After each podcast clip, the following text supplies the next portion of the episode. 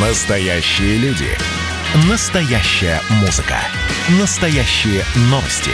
Радио «Комсомольская правда». Радио про настоящее. 97,2 FM. эм. «Экономика» с Михаилом Делякиным. Здравствуйте, дорогие друзья! Я надеюсь, что у вас не случится такого же шока, как с одним из журналистов радио «Комсомольской правды», который увидел меня в коридоре, замер, побледнел и шепотом спросил, а что, уже понедельник?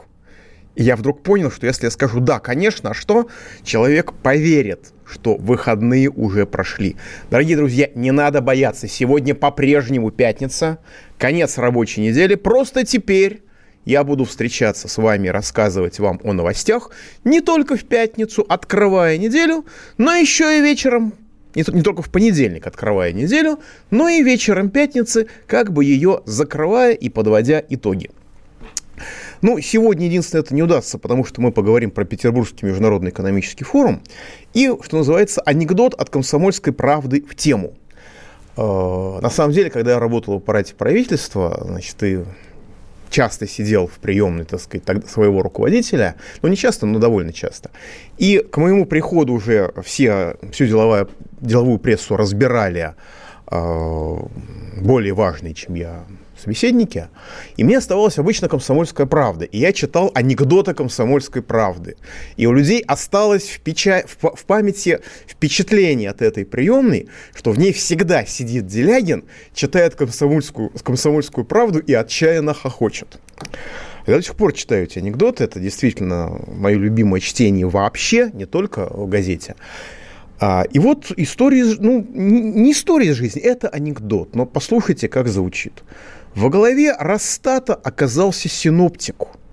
Средняя заработная плата в 40 тысяч ощущается как 14-18. Ну, скажите, что это анекдот, скажите, что это не про реальную жизнь, и вот тогда мы посмеемся вместе. Но прежде всего, анекдот анекдотами, прежде всего опрос. Итак, наш сегодняшний опрос – опять-таки из пакта нормальности, из требований, которые я консолидировал на основе ваших пожеланий, ваших советов, ваших требований, требования, которые, на мой взгляд, объединяют российское общество в отношении к власти. Итак, следующее требование. Согласны ли вы с тем, что надо запретить ювенальную юстицию как инструмент разрушения семьи и, отдать под суд организаторов и пропагандистов ювенального террора? Если вы согласны с этим, 8 495 637 65 19. Если вы не согласны с этим и считаете, что пусть будет как сейчас, пусть будет ситуация, когда детей могут отобрать у вполне социализированных семь- родителей просто потому, что родители бедны, 8 495 637 65 18. Голосование пошло. Еще раз. Если вы считаете необходимым запретить ювенальную юстицию как инструмент разрушения семьи и отдать под суд организаторов и пропагандистов ювенального террора против нормальности, звоните 8 495 637 65 19. Последние числа 19. Если вы считаете, что этого делать не надо, нужно оставить все как есть, когда детей отбирают у нормальных абсолютно родителей просто за то, что они слишком бедны, Звоните 8 495 637 65 18, последние числа 18. И аналогично мы проводим опрос по WhatsApp. Пишите, пожалуйста, на 8 967 297 02 «Да», если вы считаете необходимым запретить ювенальную юстицию, и нет, если вы считаете необходимым оставить все как есть. Ну, напоминаю, что у нас телефон прямого эфира 8 800 297 02. У нас Viber и WhatsApp. В Telegram писать не надо, там какие-то временные переговоры с Павлом Дуровым, судя по всему, идут, э, так сказать, по секретным чатам. А, Viber, WhatsApp 8 967 297 02. Да, и вот я сейчас увидел совершенно потрясающее сообщение на ленте. Вы знаете, есть вещи, которые ничего, кроме омерзения, не вызывают. Вот я прочитаю заголовок. Умер бывший соратник Бориса Березовского. Читаю. А на 80-м году скончался первый президент АвтоВАЗа Владимир Каденников. Коллеги, пожалуйста, побойтесь Бога. Да? А Владимир Каданников, я забыл его отчество, к сожалению, он был вице-премьером. Он был человеком, который спас АвтоВАЗ, сохранил АвтоВАЗ и, между прочим, сохранил город Тольятти на карте нашей Родины. Это человек, который, да, действительно попутал его без с Березовским и с некоторыми другими. Да, в некоторых историях он оказался вовлечен, как и большинство хозяйственных руководителей того времени. Но он был э, очень эффективным, очень хорошим руководителем. Он действительно очень много сделал для развития АвтоВАЗа, для сохранения производства, для сохранения коллектива, много сделал для социального развития. И его награды, он герой социалистического труда, орден Ленина, орден Трудового Красного Знамени, Дружба народов, знак почета и так далее, это народы заслуженные. И Каданников, э, да, есть к чему придраться, есть какие обвинения предъявить, но этот человек старался сделать как лучше для производства и очень много сделал хорошего. Давайте мы о людях будем вспоминать э, то хорошее, что они сделали, а не то плохое, что они сделали. Да? Каданников не был подонком, он не был либералом, он не был реформатором. Он в катастрофических условиях старался спасти завод. И он правда верил, что это мошенническая операция Авва, Березовского, Волошина и других. Вот что он верил, что это действительно производство. Он верил, что это по-честному. Вот. Светлая ему память. А, знаете, даже когда Чубайс умрет, я найду... есть вещи, которые про него можно сказать хорошие. Немножко, но есть. Я их скажу. Но не раньше. Ну, а теперь о, нос... о новостях, дорогие друзья. Петербургский международный экономический форум проводится с конца 90-х, по-моему, с 97 -го года. И он стал одной из традиций правящей и владеющей России олигархо-чиновничьей тусовки. На этом форуме не только согласуют текущую повестку дня, не только совершают разного рода торжественные мероприятия, обозначают новые направления активности и дают понятные, в основном своим, неформальные сигналы в самых разных сферах, даже в сфере культуры. Но если брать внешнюю, полит... внешнюю политику, например, в этом году очень скромное представительство Китая при э, необычно большом представительстве Японии, при том, что у нас с Японией отношений мало. Это очень важный стратегический сигнал. Максимальная по численности всех других делегаций – делегация америка- американского бизнеса при полном при, принципиальном вообще отсутствии официального представительства США. Да? То есть бизнес американский проявляет к России максимальный интерес, американское государство – минимальным. Ну, а с другой стороны, поперек Байдена в пекло не лезть, кто, какой-нибудь чиновничек приехал бы, так ему потом бы голову оторвали, учитывая, что Америка находится в состоянии холодной гражданской войны. И, наконец, пышное представительство Катара при ограниченном присутствии других стран, даже Ближнего Востока, включая Турцию и Израиль. Но не менее красноречивы и культурные аспекты, как традиционные аспекты, так и новые. Ну, скажем, лицом форума, который с исчерпывающей полнотой характеризует реальную направленность государственной политики, стал довольно известный в соответствующих кругах тиктокер Дани Милохин. Значит, это парень без родителей, был в детском доме, потом, значит, в приемной семье. 19 лет ему, завязал с наркотиками после передоза, на многих он произвел впечатление дегенерата в, прям, э, в прямом смысле этого слова, не способного связать двух слов. Хотя те ролики, которые я видел, ну, человек э, практически процитировал Тютч, Тютчева. Нам не дано предугадать, как слово наше отзовется. Я не сомневаюсь, что он никогда не слышал о Тютчеве, как, впрочем, я думаю, значительная часть присутствовавших в зале. Но, по крайней мере, он сам дошел до этих мыслей. А, если это можно, конечно, назвать мыслями. Названия его хитов говорят сами за себя. «Я дома», это когда все, все были в состоянии домашнего ареста под предлогом самоизоляции. Он, так сказать, ворвался в ТикТок, все это смотрели ТикТок, потому что больше делать было нечего. И вот он, так сказать, начал год назад раскрутку своей популярности. А, следующее название хитов «Хавчик», «Подонок» и «Дико тусим» или «Тусим». Дело не в Милохине. На самом деле его можно только поздравить. Не каждому в 19 лет, да и в более позднем возрасте тоже, удается затмить, ну, наверное, всех, кроме президента России на этом форуме. Ему остается только пожелать стойкости и изобретательности, потому что его бизнес э, бизнес, в который он попал, в общем-то, является достаточно жестким. Но дело в организаторах Питерского международного экономического форума. Они очень наглядно и убедительно показали, кого они считают идеальной для себя ролевой моделью для российской молодежи. Только что наши э, подростки выиграли мировую олимпиаду по астрономии. Только что там какие-то азиатские игры по физике или что-то в этом духе. Да? Даже Телеграм восхищался нашей молодежью. Телеграм восхищается, государству на молодежь, на эту молодежь, судя по всему, начхать, потому что эта молодежь хочет думать и хочет э, добиться реальных целей в жизни. Ролевая модель для российской молодежи с точки зрения одичалых строителей блатного феодализма – это тиктокер, который э, не так давно слез с наркотиков после передоза. Вот это представление о том, какой должна быть наша молодежь.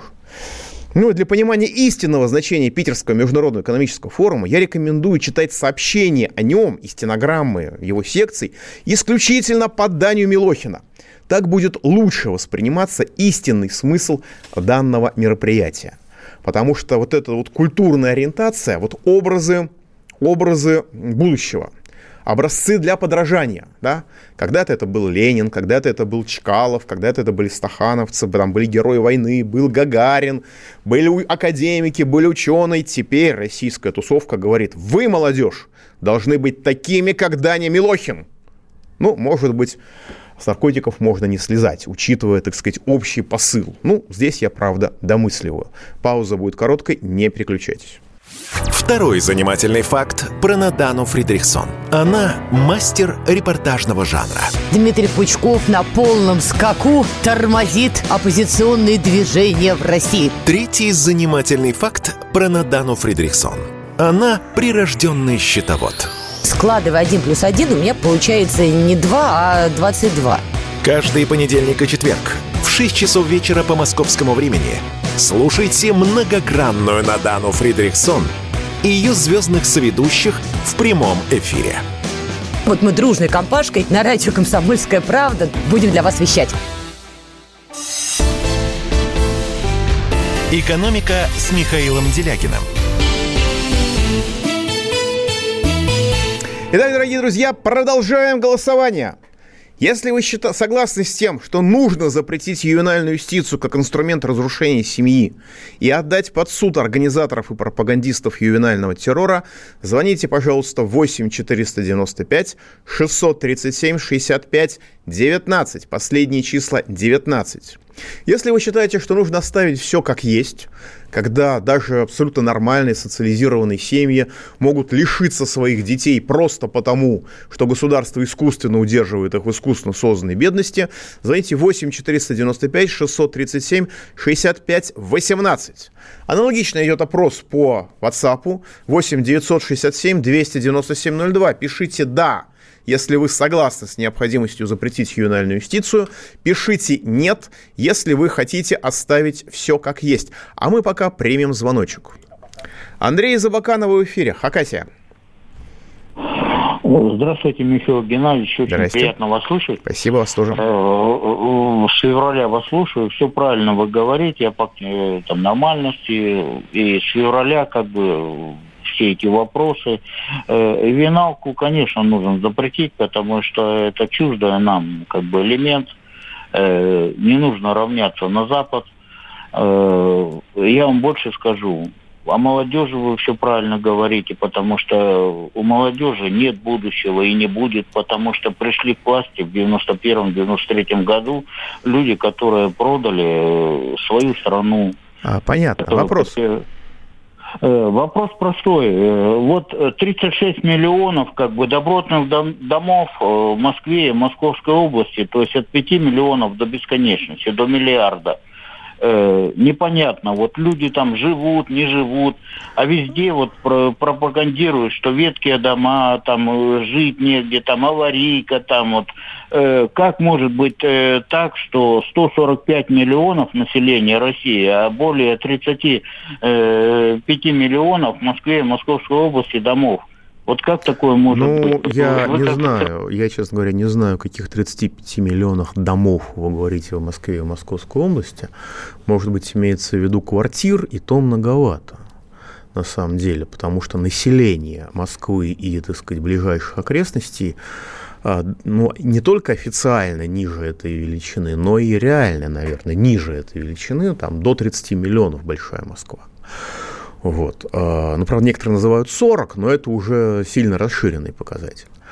А вот. Но то, что у нас в стране огромное количество аварийного жилья, огромное количество людей живут буквально в прямом смысле слова в консервных банках, или в катастрофических условиях, когда они могут погибнуть в любой момент от упавшего на голову кирпича, и при этом простаивает дикое количество так называемого инвестиционного жилья, да, это реальная гримаса не просто капитализма, это гримаса блатного феодализма по определению академика Сергея Юрьевича Глазьева, который много лет проработал помощником президента, и о чем он говорит, безусловно, знает, советником, вернее, президента. У нас сложилась ситуация, когда лютое социальное разделение. Примерно у 70% людей денег нет вообще, и 30% людей какие-то деньги сохранили и даже ипотеку могут взять. В результате люди э, берут, покупают квартиры, которые имеют деньги, просто потому, что им некуда эти деньги больше вложить. Экономика заблокирована искусственно созданным денежным голодом – все, все, так сказать, разрушается, что не контролируется государством или теми или иными мафиозными этническими группировками. А, соответственно, э, нормальный человек вложить не может ничто и никуда. Остается покупать недвижимость, дальше эта недвижимость стоит пустой. Да, простейший способ решения этой проблемы – это, я, я это предлагаю, э, я это не включил в пакт нормальности, потому что это уже более сложная вещь, ввести налог на простаивающее жилье как во Франции. Там э, в населенных пунктах с населением более 50 тысяч человек, э, если вы имеете жилье, которое пустует, а это легко посмотреть по счетчикам воды, по электрическим счетчикам, если вы имеете пустующее жилье, то первый год вы не платите налог, второй год вы платите в размере 12,5% арендной платы, которую мы могли бы получить с этого жилья, а начиная со второго года вы платите 25% в год от той арендной платы, которую вы получили бы, если бы это жилье сдавали в аренду. Мне кажется, это вполне разумно. И это вынудило бы людей, которые держат просто пустое жилье, сдавать ее, его в аренду, и тем самым снизило бы еще больше стоимость аренды, и, в общем-то, помогло бы людям вырваться из подвалов и из совершенно жутких, нечеловеческих условий жизни, в которые сейчас загнана особенно молодежь. Потому что у нас сейчас еще начали строить человейники массово по всей стране, так называемые. И это квартиры, по сути дела, капсульного типа. Там 11 квадратных метров в Москве уже, по-моему, где-то продали квартиру. И жить в таких условиях невозможно. Во-первых, очень низкое качество строительства, то есть слышно, что слышно в других домах. Люди ждут лифта по 10, а то и 15 минут – потому что строители экономят на лифтах, а, так сказать, государство не контролирует э, качество строителей, строительства и качество проектов, или контролирует крайне слабо. Нет, э, значит, летит инфраструктура, ломается инфраструктура от перегрузки, она не рассчитана на такую численность населения. В общем, огромное количество самых разнообразных бытовых проблем. Вот. Здесь, конечно, надо наводить порядок. Но для этого государство должно быть социально ориентировано на деле, а не по Конституции. Ну и товарищ Путин, выступая на Петербургском международном экономическом форуме, рассказал о создании рейтинга качества жизни субъектов Российской Федерации, среди прочего. Лидерами стали Москва, которую мы понимаем, Тюменская область, это понятно, потому что в Тюменскую область съезжаются люди по субсидиям с северов, из Ханты-Мансийского и Ямал-Ненецкого автономных округов, где добывают нефть и газ. Лидером стал Татарстан, где действительно очень высококачественное управление и республика, и Казанью. А, Ханты-Мансийский автономный округ, ну просто очень богатый регион и достаточно а, очень разумное население. До последнего времени качественное управление, пока там не, не начали страдать коронавесием некоторые руководители. Ну и Санкт-Петербург замыкает пятерку. А, странно, что он не второй, но опять-таки, учитывая, что несколько лет назад а, для того, чтобы обучить Санкт-Петербургскую мэрию сбивать лед с крыши, пришлось отправлять специальную делегацию московской мэрии, которая объяснила бы питерским начальникам, как сбивать лед, Это не шутка, это исторический факт. А, а, а так э, лед падал, люди калечились, людей убивали. Это действительно была проблема, и нынешний губернатор не знал, что делать. Там с лопатой где-то позировал. Вот. Э, без москвичей не смогли наладить работу. Ну, правда, хотя бы совета спросили. Тоже молодцы. Вот. Но помимо этого, по ряду отдельных признаков на первые роли выдвинулись другие субъекты федерации. И вот мне греет душу, что по развитию образования в числе лучших оказалась Мордовия. И это действительно правда, потому что там не только по образованию, ну, ну на, надо сказать, что в обыденном а, российском сознании Мордовия обычно воспринимается, либо люди не знают, что это такое, где это такое, люди художественные знают великого скульптора Эрзю, за скульптурами которого Сталин целый пароход послал а, в Южную Америку, когда тот решил вернуться в Советский Союз. Ну и э, некоторые слышали про мордовские лагеря. По-моему, это почти все. Между тем, качество управления там исключительно высоко. Причем не так давно приехал новый глава республики из другого региона, по-моему, с Дунов его фамилия, и э, человек крайне разумно и крайне грамотно осуществляет управление. То есть там, во-первых, нет конфликта, который мы уже привыкли наблюдать во всех регионах, куда приезжает человек из другого места. Там начинается конфликт новой элиты со старой. Здесь человек вписался гармонично, и, в общем-то, э, системы управления, которые работали хорошо, они хорошо и работают. А те системы управления, которые работали из рук вон плохо, ну, периодически появляются новости, так сказать, о наказании виновных. При этом наказание этих виновных никак не, не, спас, не ведет к, к дезорганизации чего бы то ни было и так далее. И там не только образование замечательное, там очень хороший уровень здравоохранения, потому что оно, правда, завязано на то самое образование, на очень высококлассную научную медицинскую школу, до такой степени классную, что э, современные технологии, э, о которых я иногда вам рассказываю, восстановление сердца, сосудов, суставов, то есть то, чего нету в мире, а у нас это есть, хотя государством на федеральном уровне не поощряется. И разработчики этих технологий сейчас из Нижнего Новгорода вынуждены, ну там просто их допекли э, качеством управления Нижегородской области, а вот они переезжают именно и переносят свои технологии именно в Мордовию, потому что там Сдунов создал достаточно благоприятные условия в том числе для новых технологий, на основе симбиоза здравоохранения и образования. И министр здравоохранения Мордовии не просто, по-моему, самый молодой из региональных министров здравоохранения, он еще и лично оперирующий хирург. Вот просто представьте себе министра здравоохранения, который работает неделю, а по субботам он оперирует, потому что он отличный хирург, и у него, как когда-то сказала Маргарет Тэтчер, есть, есть профессия. Вот это э, то, что действительно выделяет Мордовию из остальных регионов России. Вот. Так что я знаю, что даже некоторые москвичи туда перебираются в свете, так сказать, дальнейших перспектив развития нашего восхитительного города. Ну, правда, те, которые думают а, совсем о дальней перспективе, что называется, за горизонт развития. Когда мы видим, что Москва превращается в Москвабад, возникает вопрос, ну, а куда спасаться-то от всего этого? Ну, вот люди рассматривают Калининград, люди рассматривают Крым, многие разные места народ рассматривает, ну, в том числе и Мордовию. Пауза будет короткой, не переключайтесь, поговорим о питерском форуме после новостей. Просыпайтесь, вставайте, люди православные! В эфире радио «Комсомольская правда». Я Сергей Мордан.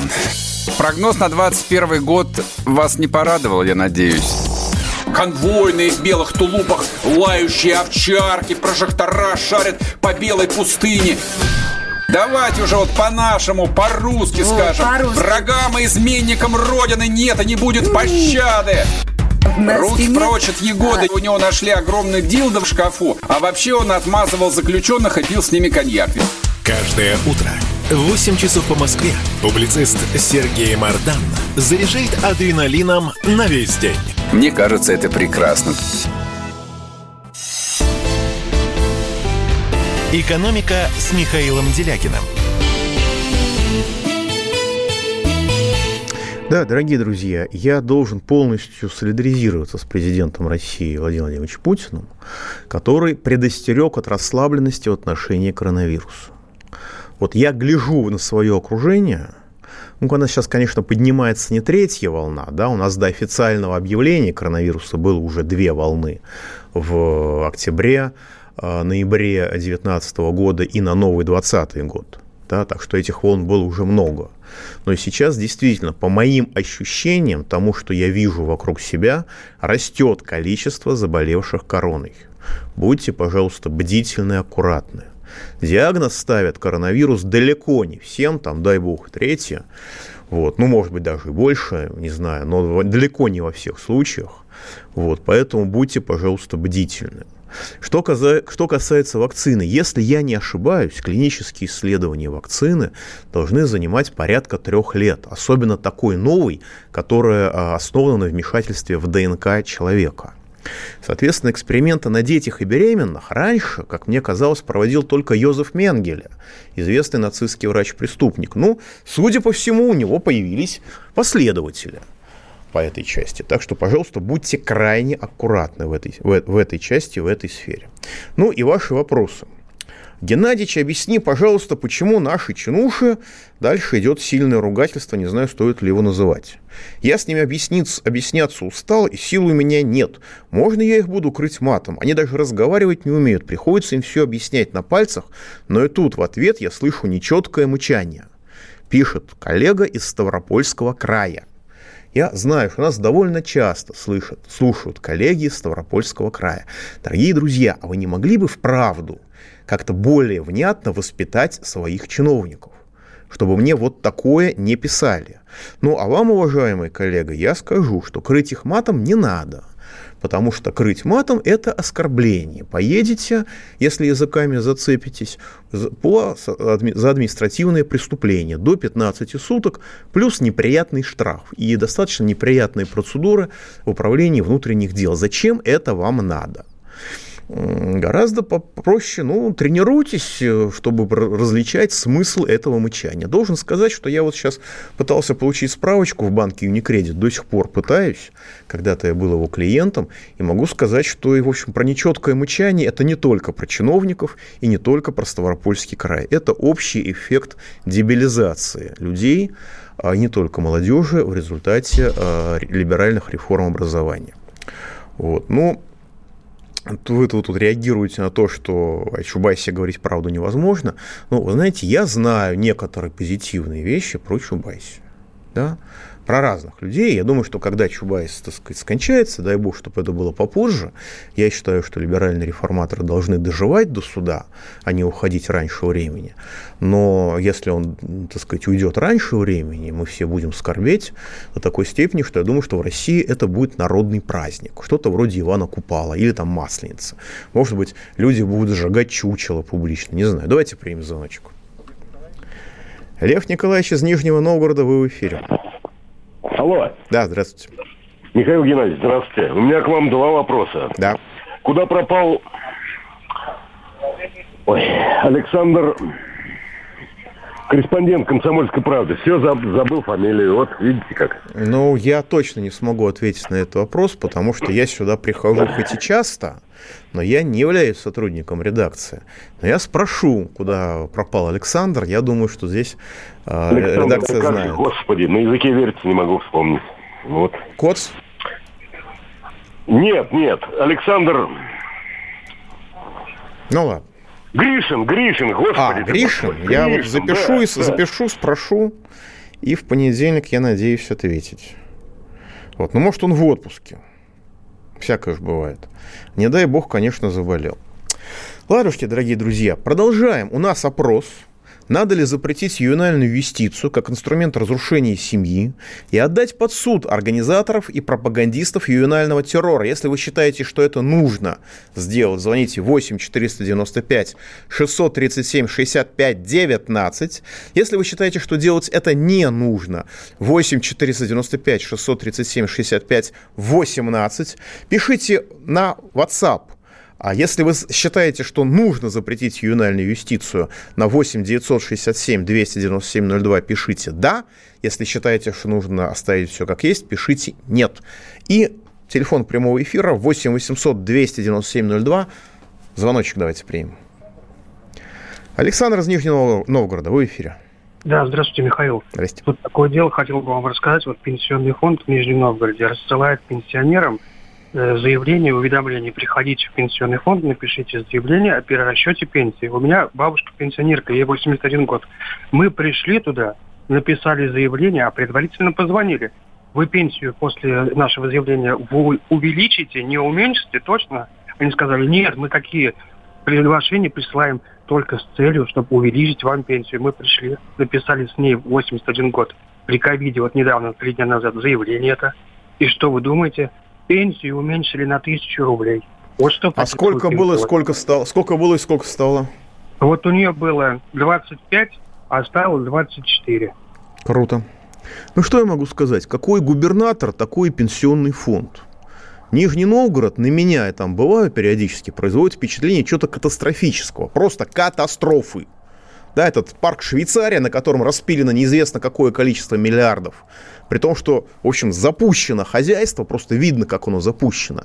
И губернатор считается одним из самых лучших в России среди других губернаторов. Ну, впрочем, вместе с губернатором Забайкальского края, который прославился тем, что, э, когда ему понадобилось полететь в служебную командировку, вместо того, чтобы купить билет, он просто выгнал людей из самолета, ну, для него выгнали людей из самолета, из рейсового, он этим билетом, рейсом полетел, люди остались, так сказать, сидеть в аэропорту, купленными билетами. А, в результате а, потом его сотрудники с пеной у рта отрицали реальность. И сейчас, наконец-то, прокуратура признала этот факт. Но крайне оказался не губернатор, крайне оказалась авиакомпания. Вот. Этот губернатор не просто остался губернатором, он по-прежнему считается одним из лучших губернаторов Российской Федерации. А вы, уважаемые коллеги, когда вас пытаются развести из пенсионного фонда, не ведитесь. Но если вам говорят, мы из Сбербанка – и мы хотим дать вам денег, сообщите, пожалуйста, нам код своей карты, понятно, что это мошенники, которые, может быть, из зоны звонят, а может быть, и с воли звонят. Но когда вам звонят из пенсионного фонда и говорят, мы хотим вам пересчитать пенсию в сторону увеличения, вы просто подумайте, зачем этим либералам делать вам хорошо, когда вся система государства, насколько можно понять, ориентирована на то, чтобы вас ограбить и отнять у вас последний.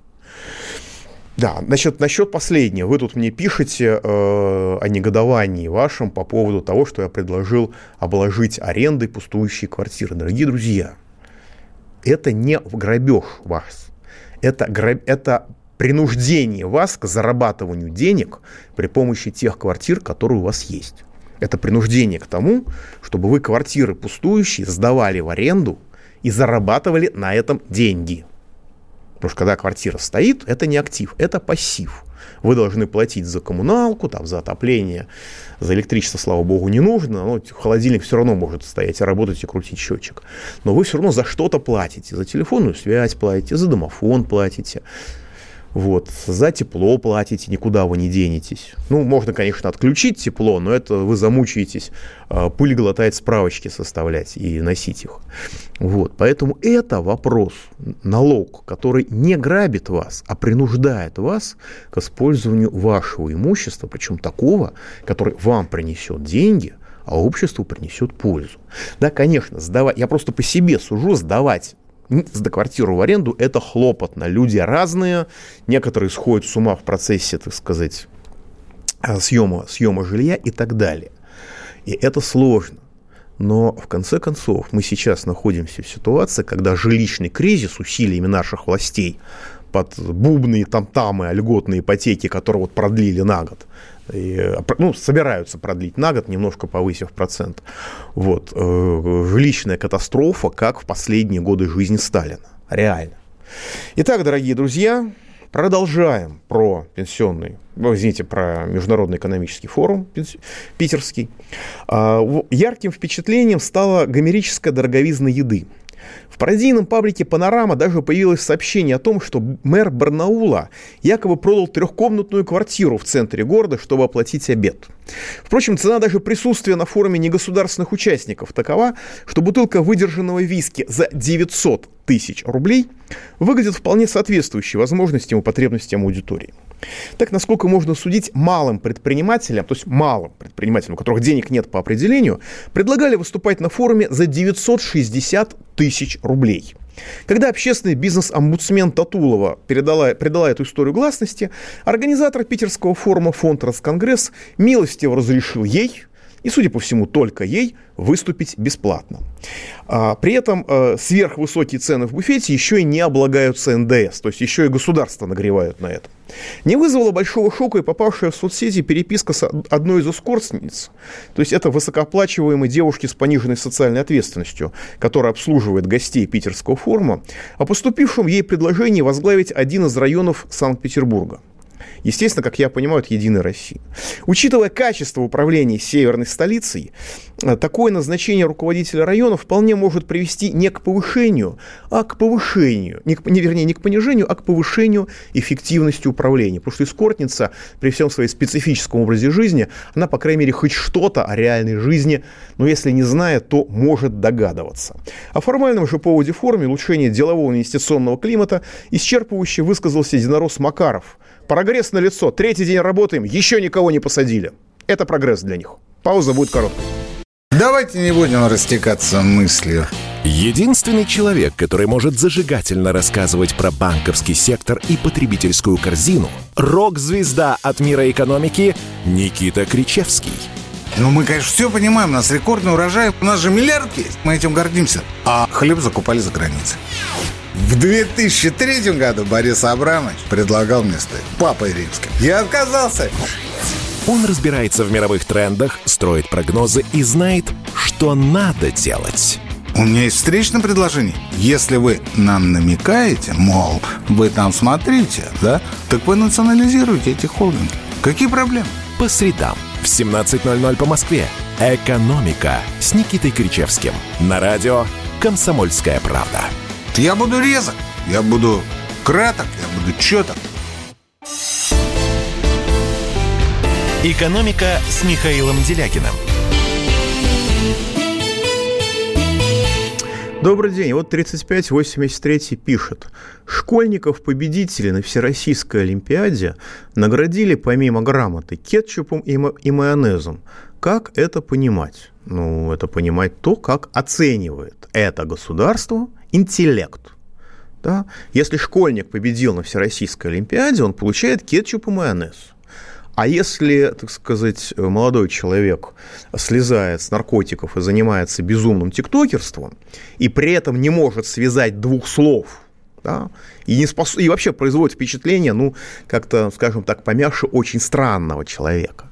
Да, вот если у человека интеллект разрушен, то его приглашают в Питер, на, Питер, на Петербургский международный экономический форум. Потому что, насколько я могу понимать, даже не блатной, а просто феодализм является принципиальным врагом интеллекта. Давайте примем звоночку. А Валерий из Воронежа в эфире. Здравствуйте. Здравствуйте. Михаил Геннадьевич, у меня вопрос такой. Да. Вот я работал, допустим, в компании, которая банкротилась там 6 лет назад. Ага. Огромный долг остался. Почему государство, которое реально оно обанкротило э, компанию, э, скажем так, заставляя брать в лизинг крупную технику и так далее, и потом, когда вот этот процесс пошел, э, почему государство не берет на себя обязательства как бы выплатить эти долги по заработной плате, которые, э, говоря, уже те деньги, которые были раньше, они уже превратились, ну, наверное, в половину как минимум по своей себестоимости. Ну, потому что наше государство, как заявляют, заявляют единороссы, оно гражданам России ничего не должно. Нас с вами рождаться не просили, и эти люди нам ничего не должны. Понимаете, это блатной феодализм. Это блатной феодализм. И поскольку мы это терпим, с нами так и поступают. Государство уничтожает предприятие, а потом говорит, ну, слушайте, это же спор хозяйствующих субъектов, отвяжитесь от меня все. Вот, государство уничтожает налоговым террором, административным террором бизнес. И при этом рассказывает, как оно бизнесу помогает и как оно бизнес поддерживает. Весь Питерский экономический форум эти сопли, извините, жевали, выражаясь словами президента Путина. Реально у государства существуют обязательства перед Западом, перед международными компаниями. Там долги платятся идеально. А гражданам никто ничего не должен. Идите все к черту, извините. Вот здесь, к сожалению, абсолютно наглое, хамское наплевательство. наплевательство. Меня часто спрашивают, будет ли дефолт. Я не, не совсем понимаю этот вопрос, потому что дефолт – это отказ от обязательств. Государство все треть века национального предательства только тем и, дел, и занято, что оно отказывается от обязательств перед своими гражданами. От обязательств по поддержанию благосостояния, от обязательств по поддержанию рабочих мест, от обязательств по бесплатной медицине, по здравоохранению, по обучению, по нормальной культуре, по обеспечению безопасности. Государство отказывается от всего. Возникает вопрос, зачем оно нам такое нужно, но когда господин Латферов, Нобелевский лауреат, и, кстати, друг Чубайса, получил от него премию «Энергия России» первую, задался этим вопросом публично, больше его никакое медиа никуда не взяло, ни одной его цитаты. Никогда, до самой смерти. Вот, так что, извините, это средние века, сред, средние века, которые торжествуют. Пока мы это терпим, пока они будут торжествовать, до тех пор они будут торжествовать и нас будут давить и уничтожать. Итак, дорогие друзья, мы продолжаем подводим итоги голосования. Более полутора сотен человек ответило на вопрос по телефону. Жалкое, ничтожное меньшинство, не имеющее никакого политического веса в нашей стране, более 96% высказалось за то, что ювенальная юстиция должна быть запрещена как институт разрушения семьи, а организаторы и пропагандисты ювенального террора должны быть отданы под суд. А, Позицию нынешней власти поддерживает менее 4%, но это абсолютное большинство, которое в нашей стране, ну, в нашей политике, насколько я могу судить, доминирует. Примерно такая же пропорция в опросе по WhatsApp. 34 человека поддержали прекращение ювенального террора, э, запрет ювенальной юстиции, отдачи под суд ее организаторов и пропагандистов. И только три человека, верные, так сказать, сторонники Единой России, насколько я могу судить, высказались за это, за продолжение этого омерзитель, этой омерзительной политики. Возвращаясь к Питерскому экономическому форуму. Сенсацией э, форума стал министр финансов Силуанов. Это верный продолжатель дела Кудрина по вымарыванию России искусственно созданным денежным голодом. Он не только назвал саму идею социальной поддержки граждан детской болезнью или визны, которую надо преодолеть немедленно и со всей решимостью, но и сообщил, причем это очень необычно для, желя... для железообразной российской власти. Он сообщил не о намерениях, а уже как о решенном деле. О полном изъятии доллара из структуры активов Фонда национального благосостояния в ударные сроки в ближайший месяц. Напомню, что на 1 мая по отчету Минфина на счетах ФНБ находилось почти 40 миллиардов долларов. Это решение удивительно и поразительно своей правильностью. Уже два года дефицит бюджета США составляет половину его расходов, что хуже, чем в России во времена Гайдара. И планы Байдена по, соглашению, по, сокращению, по сокращению дефицита выглядят либо по-чубайсовски наглой пропагандой, либо прогнозом, который по своей обоснованности и вменяемости напоминает Минэкономразвития Российской Федерации. То есть доллар токсичен не из-за возможности кражи американскими властями. Ну, просто я напомню, что э, в 2016 году, в октябре месяце, они заморозили почти половину международных резервов Казахстана, из-за чего Нурсултану Абишевичу Назарбаеву пришлось сдавать заведомо нереализуемое обещание разместить американские военные базы на Каспии. Без этого просто деньги бы не разморозили, не вернули бы. И в конечном счете, поскольку это обязательство, которое было нельзя выполнить, он в конечном счете ушел в отставку. Но доллар токсичен уже не из-за терроризма американских властей, а просто из-за вульгарной угрозы обесценения. Так что отказ от долларов за один месяц со стороны ФНБ – это очень правильное и разумное решение. А вот двукратное с 15 до 30 процентов а увеличение доли юаня – это ошибка, которая больше напоминает провокацию, чтобы дискредитировать правильную идею дедоларизации. Дело в том, что для Китая эти суммы слишком малы, чтобы ему помочь, а мы деньги потеряем. Ведь Китай – это экономика производящая. Для поддержания производства ему придется ослабить юань. Таким образом, наши ожидаемые потери вырастут вдвое. Пока юань не делает резервы в рублях, делать резервы в юанях – это значит бежать впереди асфальтоукладчика с реактивным двигателем, зачем-то пытаясь этому асфальтоукладчику понравиться. Ну и э, увеличение доли золота хорошо, это правильная идея, но до 20% это недостаточно. Я не понимаю, почему нет швейцарских франков в корзине ФНБ, я не понимаю, почему там нет биткоинов, у них хорошие перспективы, в среднесрочной перспективе, но э, это уже детали. В целом на Питерском экономическом форуме прозвучала, по крайней мере, одна позитивная идея, которая не ожидается, что что-то кто-то будет когда-то делать, а уже это дело решенное, и слава тебе, Господи. А пауза будет короткой, до понедельника. Впереди выходные, с чем я вас и поздравляю. Экономика.